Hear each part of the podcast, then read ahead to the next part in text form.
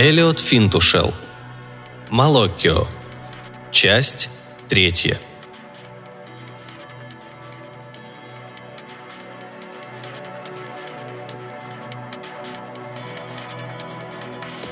Когда я спустился на парковку перекурить после ланча, там был бак. Он высасывал воздух из колес стоящих там машин. Бес раздувался, как манжета от прибора измерения давления. И пока он целовался в засос шинами, его маленькие ножки начали отрываться от земли. Потом он оторвался от колеса и с диким хохотом принялся носиться по всей парковке. После четвертой или пятой машины он опустился на землю рядом со мной – Бак перекидывал ниппели из руки в руку, словно это были четки. «Ну как? Готов действовать?» Я глянул на тлеющий кончик сигареты. Я нашел третий узел. Бака аж подбросило. Из спор у него повалил черный дым. «Ты тупой человек! Будь проклята твоя раса! Я говорил тебе два узла! Два!» Бак, это от меня не зависело. Он был на виду. «Не говори мне! Я не хочу этого слышать!» Бес заткнул пальцами уши, воткнув их по четвертую фалангу. Ниппели посыпались на пол. «Проклятие! Я все об этом знаю! Я знаю узлы каждого! Понял, тупица? Бесы всесильны! Просто заткнись! Иди нашли на него Малокио и дело с концом! Не думай об этом, Эл! Сделай это прямо сейчас!» «Я не смогу этого сделать, Бак», «Что?» Он перестал икать. «Я так и знал! Проклятая раса!» Глаза его расширились, сильно запахло серой. Воздух между нами стал желтого цвета. «Послушай, Бак, я благодарен тебе за желание помочь, но теперь, когда я по-настоящему узнал Джо, когда я увидел три его узла, я не могу больше его ненавидеть. Я не хочу насылать на него порчу, Бак. Из помпона на кончике колпака беса вырвалась тонкая струйка черного дыма. «Ты знаешь, что случается с людьми, на которых наслана порча? У них начинаются неприятности, Эл. Неприятности, в которых никто не виноват, понимаешь? Из мелочей складываются настоящие проблемы, Эл. Лишние полсекунды на пешеходном переходе, не тот краник на газовой плите. Улавливаешь, к чему я веду, Эл? Смотри, Бак поймал взглядом планирующего на стоянку голубя. Голубь суматошно заколотил крыльями, врезался в бетонный столб и рухнул вниз со сломанной шеей. «Видел?» – сказал бес. «Такое и с людьми случается. Это может случиться и с тобой, если ты рискнешь, скажем так, погладить меня против шерсти. Не думаю, что ты настолько глуп». «Господи, Бак, неужели тебе никого не бывает жаль? У бесов что, нет узлов?» Есть, но только один, а не три. И никому его не найти. Никогда. Бесы всесильны. Если Галучи не подхватит порчу, подхватишь ты. Подумай об этом, Эл. Увидимся, когда сделаешь дело. Я затушил окурок и прошмыгнул в здание через большие двойные двери. Там был мэр. В одной руке у него болталась открытая шахматная доска. Под ногами валялись фигуры. «Я видел его», я все слышал. Не могу в это поверить. Он бес. Он действительно бес. Шахматная доска упала на пол. Да, и что теперь? Я прошел мимо него к коридору, ведущему к автоматам. «Подожди!» Он побежал за мной, забыв про шахматы, догнал и ухватил за плечо. «Бесы не всесильны, Эл! Ты обошел его! Разве ты не видишь? Он абсолютно беспомощен!» Ты рехнулся, Мэйр. Если я не сделаю то, что он хочет, он нашлет Малокио на меня. Я закончу, как этот голубь. И что прикажешь делать? Попросить мать Галучи повтирать мне в голову масло? Я должен сглазить Джо. Вот и все. Я вырвался от Мэйра. Он забежал вперед, преграждая мне путь. Я уже слышал голоса людей у автоматов. Заглянув Мэйру за плечо, я попытался высмотреть Джо.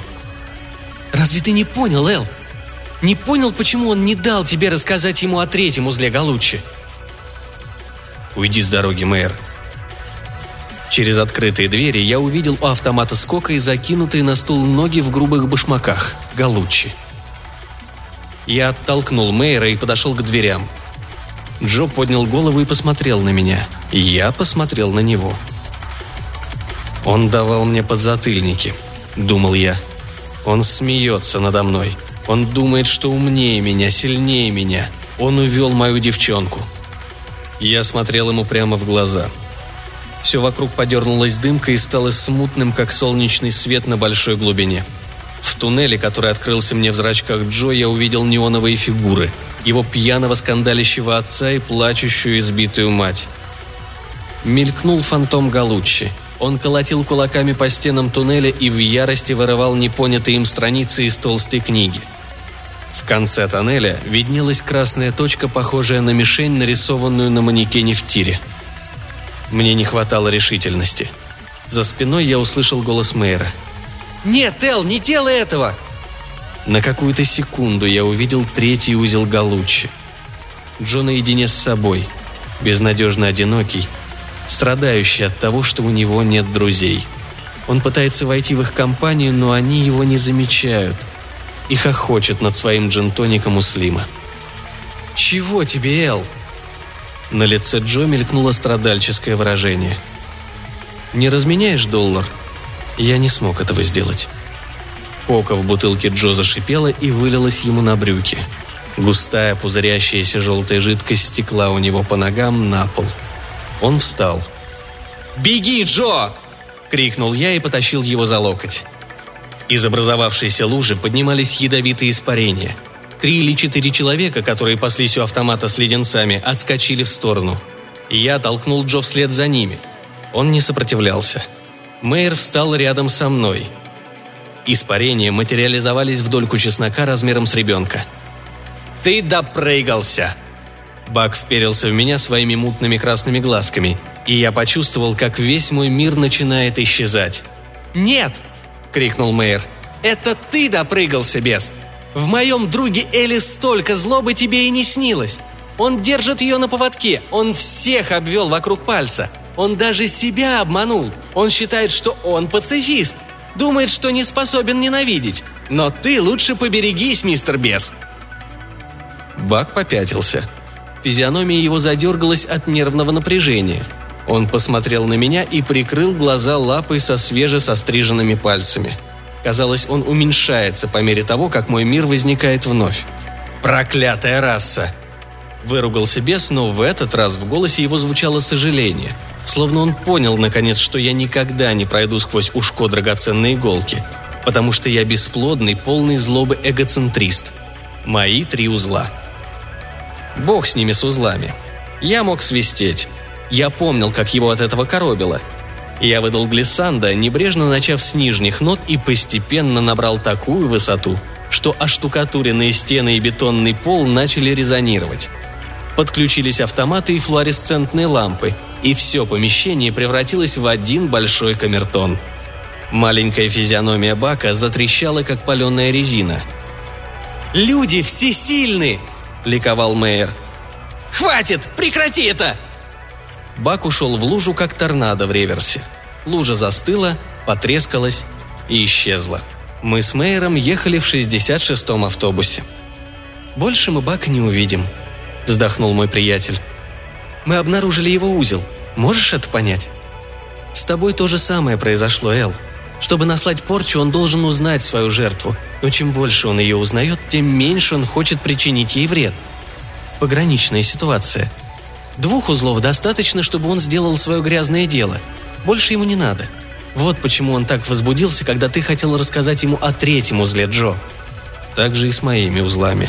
Он только притворялся, будто знает третий – Наконец-то ты понял!» «Дурак ты, Мэйр. Я сразу это понял». «Когда я сказал Баку о твоем третьем узле, он сдулся. Он больше не мог желать тебе вреда. Даже бесы имеют право на чувства, Эл». «Надеюсь, этот маленький ублюдок вернется. Я заставлю его кое-что почувствовать, поверь мне». Мэйр раскрыл свои карманные шахматы и двинул вперед белую королевскую пешку. «Ешь скорей, пока не узнал ее ближе»,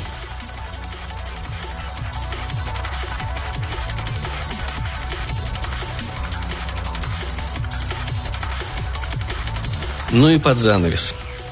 Я был свидетелем на свадьбе Джо Галуччи. Бог знает, что в нем нашла Хелен. С тех пор я пытаюсь склонить ее к Адюльтеру, но она пока не сдается.